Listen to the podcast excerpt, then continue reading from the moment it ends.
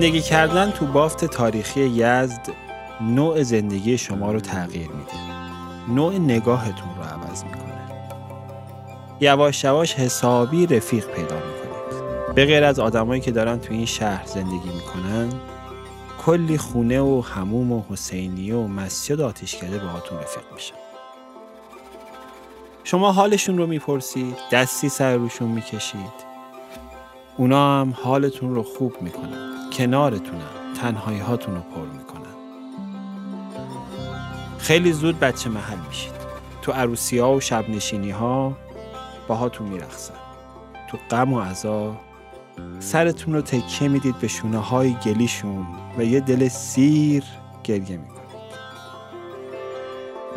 برای پیرمردا سکوی نشستن میشن برای بچه ها دفتر نقاشی. خلاصه اهل رفاقتن. یه رفاقت تاریخی. به افتخار یه رفیق قدیمی که چند سباهی مهمان محله گازورگاه بود میریم سراغ گل انار دوم بلند محله گازورگاه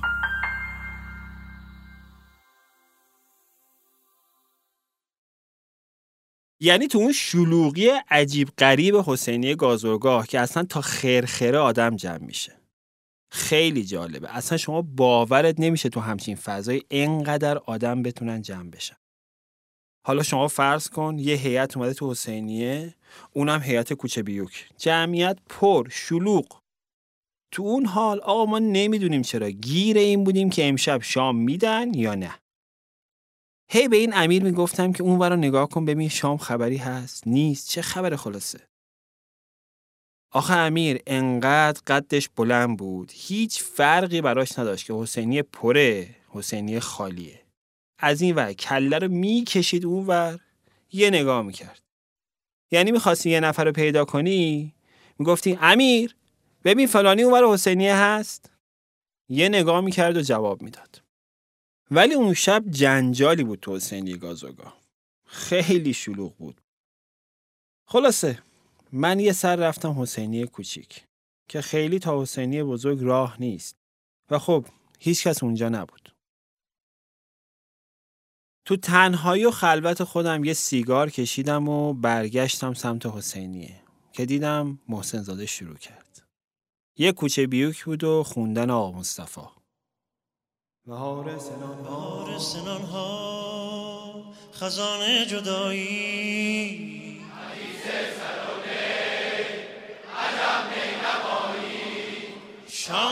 شانه بر شانه نی گذارم شام زلف را میدان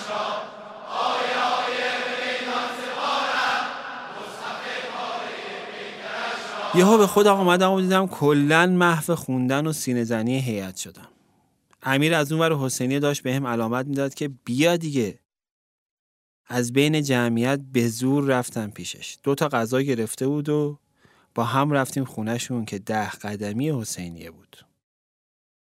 اون شب گذشت. فرداش رفتم دنبالش.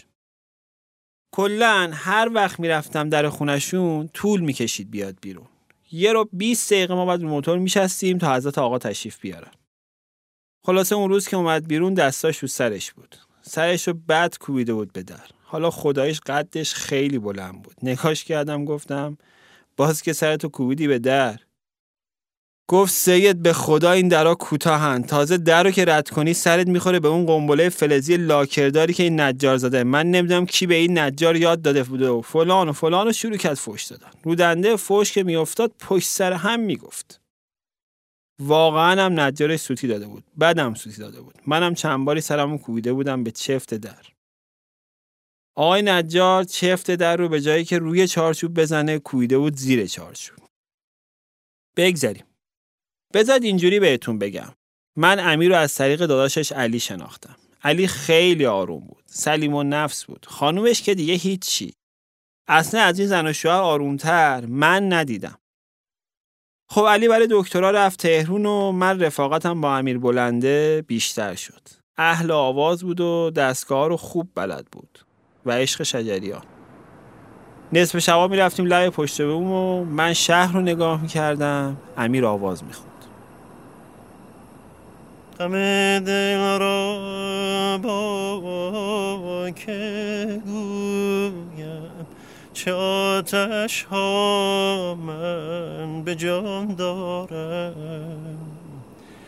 نشانی از او نجویم که من یاری بی نشان دارم.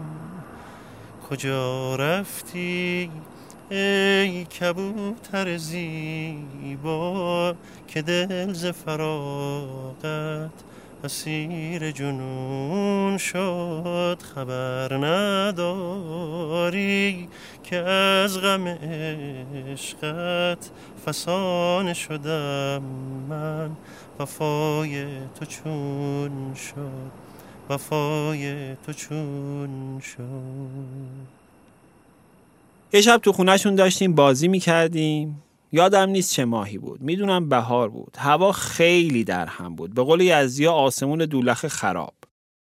ما طبقه پایین گودال باغچه تو اون حیات هشتی هیچی نمیفهمیدیم. که یهو صدا اومد. انگار از آسمون سنگ کوبیده باشن رو زمین. رفتیم بالا تو حیات بالایی که تازه فهمیدیم چه بارونی داره میاد پسر.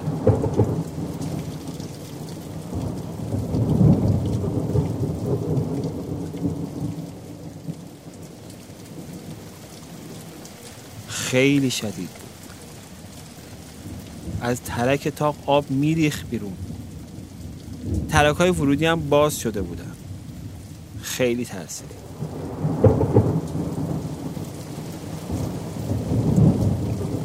دویدیم سمت بام. تو راپله پشت بوم سرش محکم خورد به درگاه. بوم! یه لحظه احساس کردم صف اومده پایین. دلم هری ریخت. گفتم می کوری؟ چشاتو واکن مردی که زهرم رفت. کل پشت بوم آب گرفته بود. تو چشای هر دوتامون ترس و وحشت بود. فکر خراب شدن خونه واقعا ترس داشت. زنگ معمار زدم. گفتم چی شده؟ گفت آب افتاده تو کونو برید لچکی تاق و سوراخ کنید. آب بریزه بیرون تا کمر تاق نشکنه. اومدیم پایین و در به در دنبال چهارپایی بودم. این ور اون ور که یهو امیر داد زد لام از من دیلاق دستم می‌رسه تیشه رو بده. با تیشه محکم زد به لچکی. آب از کنو ریخت تو حیات لیت آب زیر بارون محو دیدن امیر خونه بلند بودم که زد زیر آواز ببار ای بارون ببار. با دلم گریه کن خون ببار. در شبای تیره چون زلف یار بهر لیلی چو مجنون ببار. ای بارون ببار ای ابر بهار. با دلم به هوای زلف یار. داد و بیداد از این روزگار. ماه دادن به شبهای تار. ماه دادن به شبهای تار. ای بارون ببار ای بارون ببار.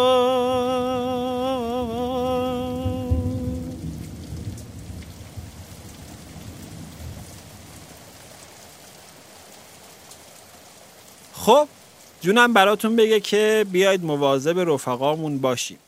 مخصوصا اونهایی که مثل این خونه های گلی با زبون دیگه ای با همون حرف می‌زنن. از صدای رادیو خاک به بلندای آسمان و به وسعت زمین قدردان همراهی ارزشمندتون هستم و باز از صمیم دل آرزو می‌کنم.